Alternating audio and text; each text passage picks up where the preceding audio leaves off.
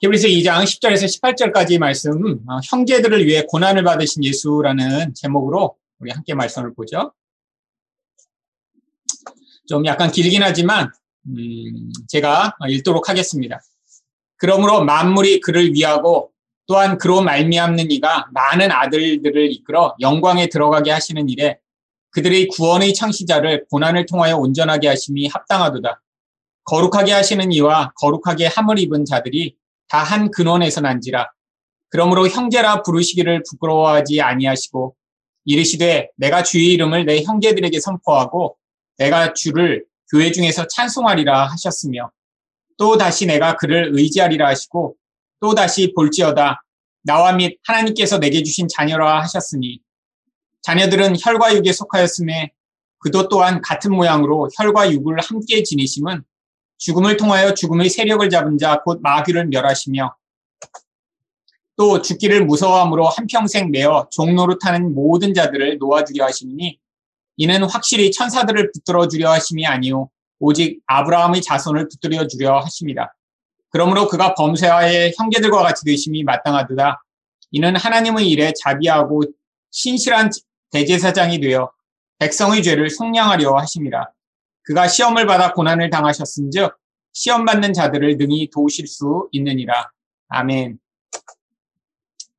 우리가 지금 이제 이 히브리서를 1장부터 순서대로 보고 있기 때문에 어, 이 말씀이 이제 어떤 맥락에 있는지 먼저 한번 맥락을 살펴보고자 합니다.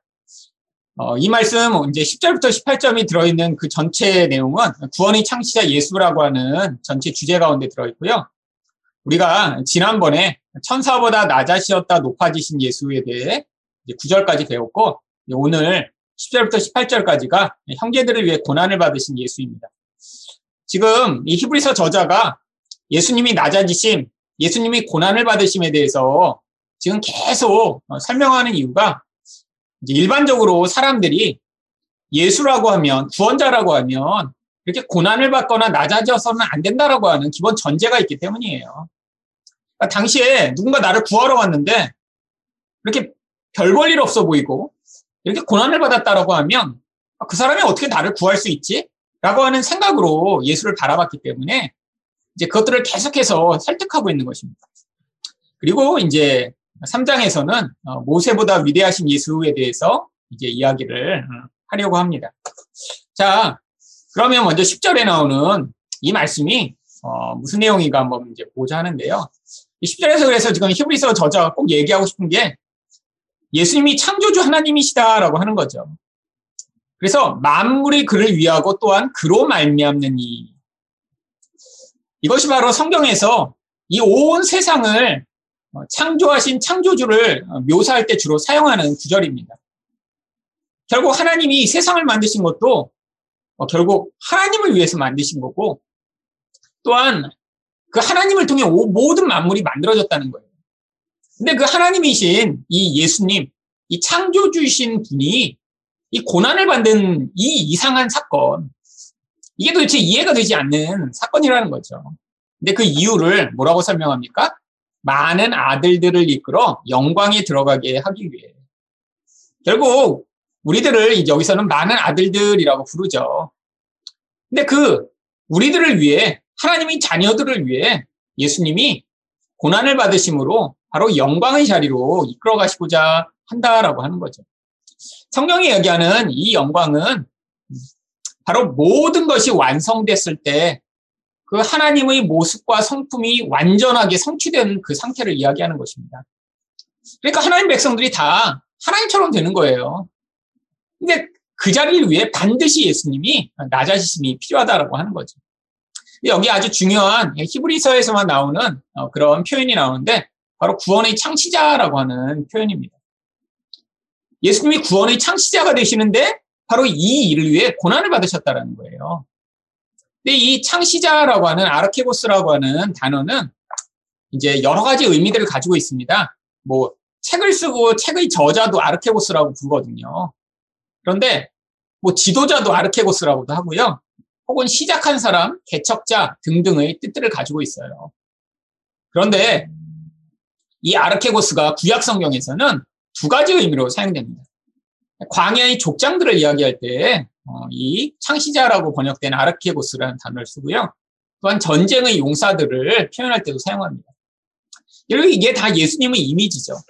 그러니까 구원이라는 게 구원의 창시자라고 그래서 우리는 뭐 구원을 그냥 시작한 분, 뭐 이 정도의 의미로만 끝나는 게 아니라 예수님은 어떻게 하신다고요?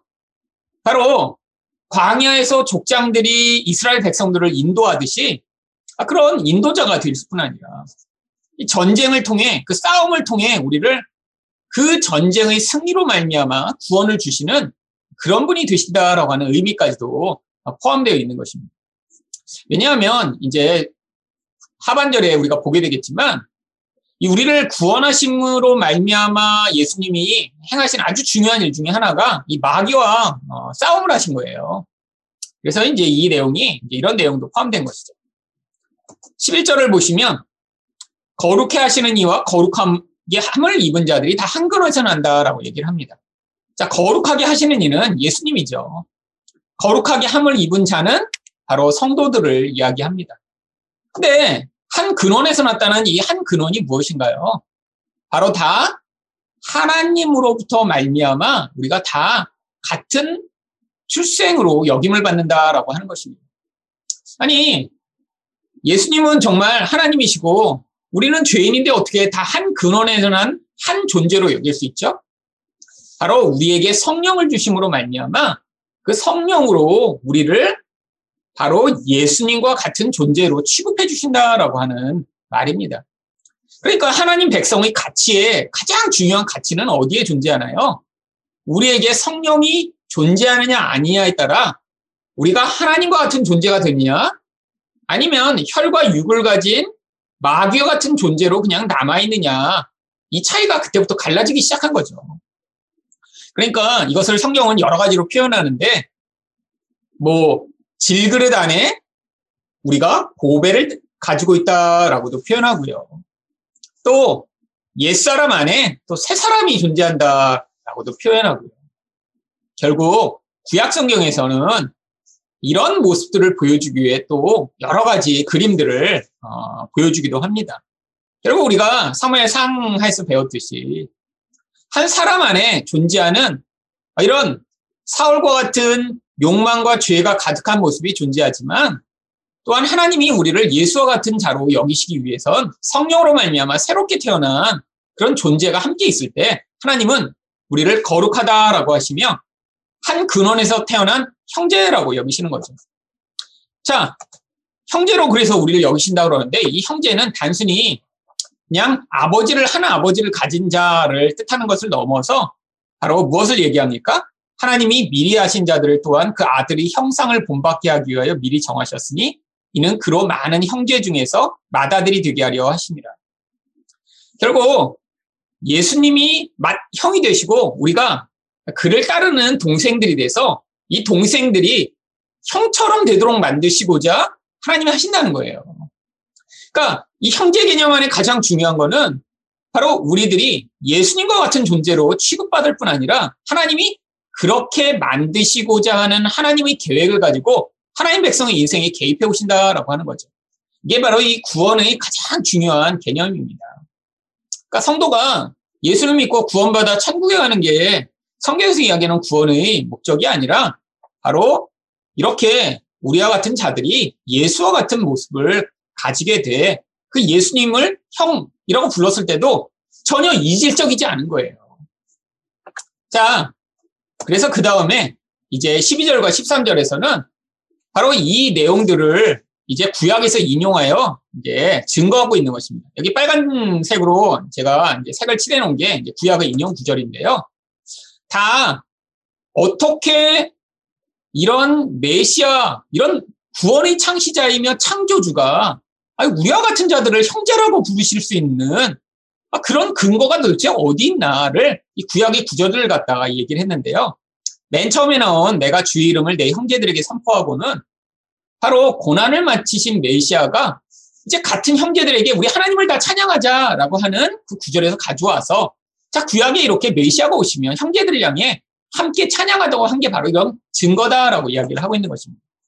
그 다음에 내가 그를 의지하리라도 이사의 이제 고백을 갖고 온 건데요. 아, 이렇게 고난을 마치고 이 고난의 과정 가운데 예수님은 구약에서 무엇을 약속하고 있나요? 이런 고난 속에서도 하나님을 의지하겠다라고 하는 그런 모범을 보이신 모습을 우리에게 미리 예언하고 있다라고 하는 거죠. 마지막으로 올지어다 나와 및 하나님께서 내게 주신 자녀라. 이사야가 자기 자녀들과 자기가 바로 하나님의 이런 구원과 심판의 약속의 증거임을 고백하는 그 구절을 갖고 온 것입니다. 그러니까 지금 예수님이 우리들을 향해 아 이들이 바로 내 형제들입니다.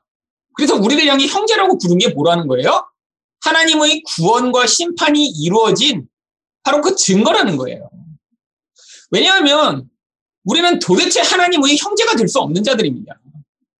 하나님은 하나님이시고 우리는 죄인이잖아요. 그런데 구약에서 그걸 하나님이 약속해 놓으신 거예요. 물론 이사야의 자녀들을 통해서도 봐라 이 자녀들이 바로 구원의 증거가 될 거야 라고 하셨는데 바로 그게 성취돼서 지금 우리들이 예수님이 우리를 향해 어, 내 형제들 이렇게 부르는 것을 통해 구약의 하나님이 약속하신 것이 성취됐다는 거죠. 그런데 바로 이 이사야의 아들들의 이름에 이 구원과 심판에 하나님의 약속이 담겨 있습니다. 한 명의 이름은 스왈 야수업이라는 이름이고요. 또 한 명의 이름은 마헬 살랄 하스바스라고 하는 이름을 가지고 있어요. 이거 원래 신학교에 시험 볼 때 꼭 외워야 되는 이름입니다. 근데 굉장히 어렵고면서 약간 이제 운율이 있잖아요. 마헬 살랄 하스바스. 근데 이름의 뜻이 뭐냐면 스왈 야습은 남은 자들은 돌아온다라고 하는 구원의 뜻을 가지고 있고요. 마헬 살랄 하스바스는 급히 파괴하고 빨리 빼앗아가리라는 시판의 의미가 담겨 있습니다. 결국 구원이라는 게 어떻게 이루어진다는 거예요? 한편에서는 심판을 통해 완성된다는 거예요. 결국에는 우리와 같은 죄인들이 그럼 어떻게 예수 그리스도와 같은 모습으로 예수님이 아, 내 형제예요 라고 하나님께 앞에서 이야기하는 게 가능해진다는 거예요. 결국 이 옛사람이 파괴되고 멸망됨으로 말미암아 우리 안에서는 남은 것만 하나님이 보시면서 어, 이게 예수랑 똑같구나 인정하시는 과정을 통해 바로 이 구원과 심판이 일어나므로 바로 우리가 예수님의 형제라고 부름받는 일이 가능해진다라고 하는 것입니다. 결국 성도의 인생 가운데 고난이 있고 고통이 있고 아픔이 있는 과정들이 결국 이런 마헬, 살랄, 하스바스와 같은 이런 과정을 통해 일어난다라고 할 수 있는 거죠. 결국 그래서 14절과 15절에서는 바로 예수님의 성육신이 꼭 필요한 이제 두 가지 이유가 나옵니다. 그 두 가지 이유가 첫 번째는 죽음의 세력을 잡은 자 마귀를 멸하시기 위해서예요. 세력을 잡았다라고 하는 것은 바로 죽음이란 것을 사용하여 바로 인간들을 권세로 부리고 있는 영향력을 이야기하고 있는 것입니다. 결국 인간이 죽음에 가게 되는 이유가 뭐죠? 죄의 싹슨 사망이니까요. 죄를 지은 자는 반드시 그 결과로 죽음을 받게 되는데 결국 마귀는 이 인간이 죄로 말미암아 죽을 수밖에 없는 것을 이용해 인간을 지배하고 영향을 미칠 수 있다라고 하는 것입니다. 근데 그 결과로 인간은 어떻게 살아갈 수밖에 없냐면 두려움으로 죽음의 종로로 타는 인생을 살아갈 수밖에 없는 거예요. 여러분 인간이 가지는 가장 근원적 두려움은 죽음에 대한 두려움입니다. 나나 가까운 사람의 죽음 굉장히 두려운 거죠. 물론 죽음 이후에 부활이 있고 하늘나라가 있는 걸 믿어도 이 죽음은 뭘 갖고 오냐요? 우리 인생의 삶 가운데 단절을 갖고 옵니다. 가장 큰 단절이죠. 가장 큰 아픔이죠. 여러분들 이 죽음이 가져오는 단절은 결국 죄가 가져오는 단절의 궁극적 결과를 얘기하는 거예요. 여러분 죄는 항상 무엇을 갖고 오나요? 단절을 갖고 옵니다. 하나님과의 단절, 이웃과의 단절, 나 자신과의 단절. 여러분 자기와 자기가 단절된 사람은 인생이 건강하지가 못해요. 여러분, 자기와 자기의 단절, 이 단절이 큰 사람들이 어떤 삶을 살아가나요? 자존심은 되게 커요. 근데 자존감은 되게 낮아요. 이게 단절의 대표적 예입니다. 사람들에게 나를 보이고 싶은 나의 멋진 모습은 되게 자랑하고 싶고 멋지게 보이고 싶은데 나의 본질은 나를 향해서 굉장히 열등감을 가지고 있는 거예요. 이게 자기가 단절된 사람의 대표적인 모습이죠. 통합되지가 않은 거예요.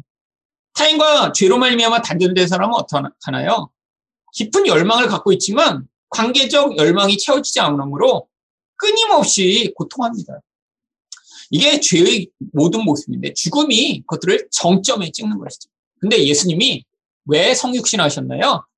마귀도 멸하시고 우리를 이 죽음으로부터 자유케 하셔서 우리에게 진정한 자유를 주시고자 하는 것입니다. 여러분은 내 전제가 있어요. 여러분 죽음에서 우리가 자유롭게 되고 죄에서 이 마귀로부터 자유롭게 되기 위해서는 반드시 뭐가 필요하죠? 죄에서 우리가 자유로워야 됩니다. 그게 결국 예수님이 성육신을 하신 것이죠. 자, 그래서 16절에 보시면 이는 확실히 천사들을 붙들어 주리 하심이 아니요 오직 아브라함의 자손을 붙들어 주려 하심이라. 결국 천사가 하나님의 관심의 대상이 아니라 예수님의 관심의 대상이 아니라 우리들이라고 하는 것입니다. 근데 이 붙들어 주다라고 하는 이 구절은 히브리서에서 또 어떤 똑같은 이제 단어가 어떤 맥락으로 사용됐냐면 8장 9절을 보시면 주께서 이르시기를 이 언약은 내가 그들이 열조의 손을 잡고 애굽 땅에서 인도하여 내던 날에 여러분 손을 잡고 인도하다라고 하는 뜻으로 사용된 단어입니다. 여러분 이게 그냥 손을 잡고 인도하다가 아니라 아버지가 딸을 아들을 어린 아이를 손을 잡고 데려가듯이 이렇게 하나님이 하나님의 백성을 붙들고 인도해 나가심을 보여줄 때 사용하는 단어죠. 그런데 아브라함의 자손을 붙들어 줘야 하다 이 구절이 원래 이사야에 나오는 말씀을 어, 부분적으로 인용한 구절이에요. 여러분도 다 잘 아시는 구절입니다. 이사야 41장 8절과 10절에 보시면 나의 벗 아브라함의 자손아 두려워하지 말라. 내가 너와 함께함이라. 놀라지 말라. 나는 내 하나님이 되리라. 내가 너를 굳세게 하리라. 참으로 너를 도와주리라. 참으로 나의 의로운 오른손으로 너를 붙들리라. 하나님이 보세요. 왜 성육신 하셨다고요? 지금 우리는 마귀에게 사로잡혀 있고 죄에게 사로잡혀 있고 죽음에 영향을 받을 수밖에 없는 존재예요. 근데 하나님이 멀리 계시면서 야 너 좀 잘해봐. 아니 좀 열심을 내봐. 아, 왜 그거밖에 못하니? 뭐 하신 게 아니라 우리처럼 낮아지셔서 우리 옆에 오셔서 우리 손을 붙잡고 우리를 그 마귀로부터 죄로부터 죽음으로부터 이렇게 인도해 나가시며 우리를 그 자리로부터 구원해 나가시고자 하신다는 거죠. 여러분 이걸 그림으로 받아들이셔야 돼요. 광야를 헤매던 이스라엘의 백성의 손을 붙잡고 인도하시는 하나님. 두려워하고 놀라 정말 무릎이 약해져 힘들어하는 이스라엘 백성들을 손을 붙들고 구원해 나가시는 하나님. 바로 우리도 얼마나 이렇게 무릎이 약해지고 걱정하고 두려워하고 힘들 때가 많이 있나요? 우리 손을 붙들고 인도해 나가시고자 바로 성육신 하셨다라고 하는 것입니다.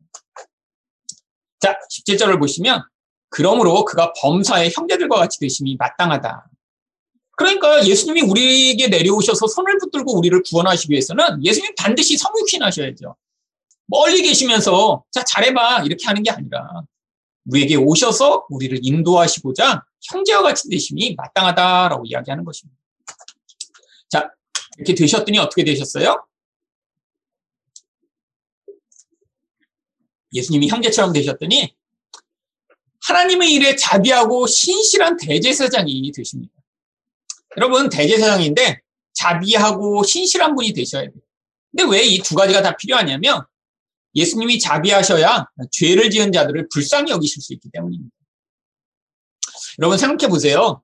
예수님이 오셔서 우리 손을 붙드시고자 하는데 우리는 늘 뭐가 문제냐면 늘 죄를 집니다. 아, 죄를 지니까 자꾸 마귀 노예가 되고 죽음을 두려워하는 자가 되죠.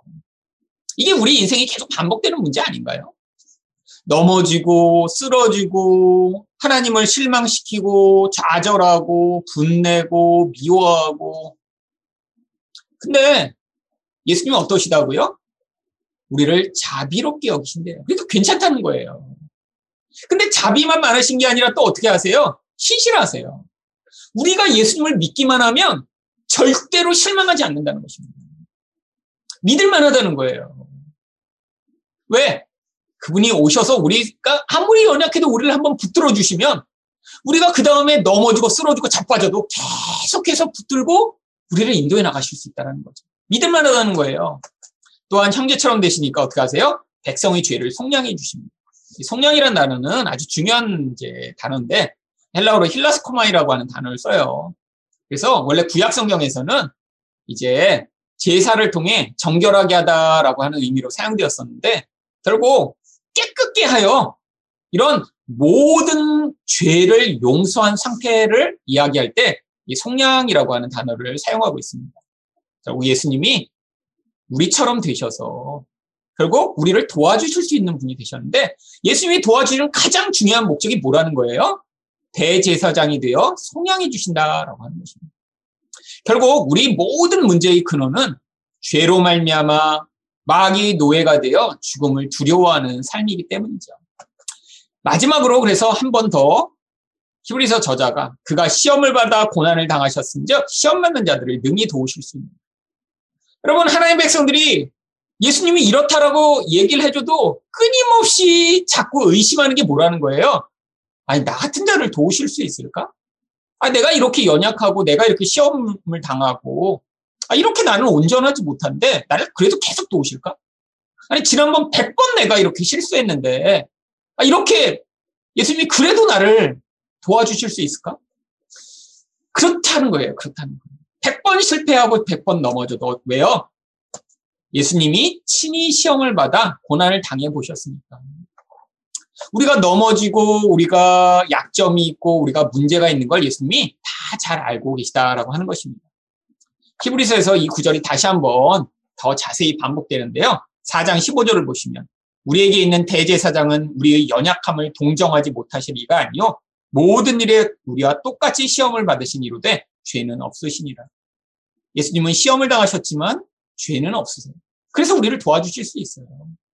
여러분, 지금 이 히브리서가 우리에게 지금 얘기하고 있는 게 뭔가요? 바로 이 예수님의 도움을 거절하지 말자라는 거 하는 거예요. 아니, 우리가 마음으로 넘어지고 약점이 있고 부끄럽고 나 같은 자가 어떻게? 라고 생각해도 관계없다라는 거예요. 우리를 너무 잘 아시고 우리를 넉넉히 도우실 수 있는 분이 그분이시니까 그 예수께 나오자라고 이야기를 하는 거 있는 것입니다. 자, 한번 정리해 볼까요? 예수님은 성도들을 한 분 하나님으로부터 난자로 여기시고 형제라고 불러주십니다. 아, 우리도 다 형제라고 불러주시는 거예요. 예수님이 인간과 같이 되신 이유는 사람들을 노예로 삼고 있는 마귀를 멸하시고 죽음으로부터 자유함을 주시기 위해서이다. 예수님은 천사들이 아니라 하나님의 백성들을 위해 자비하고 신실한 대제사장이 되어 그들의 죄를 속량하여 주신다. 자, 오늘의 핵심 단어는 우리가 예수님의 이러한 형제로 여김을 받는데 우리는 여전히 연약하고 넘어지지만 예수님도 우리의 연약함과 우리가 시험당함을 알고 계시니까 걱정 말고 예수님 앞에 나오자라고 이야기를 하고 있는 것입니다.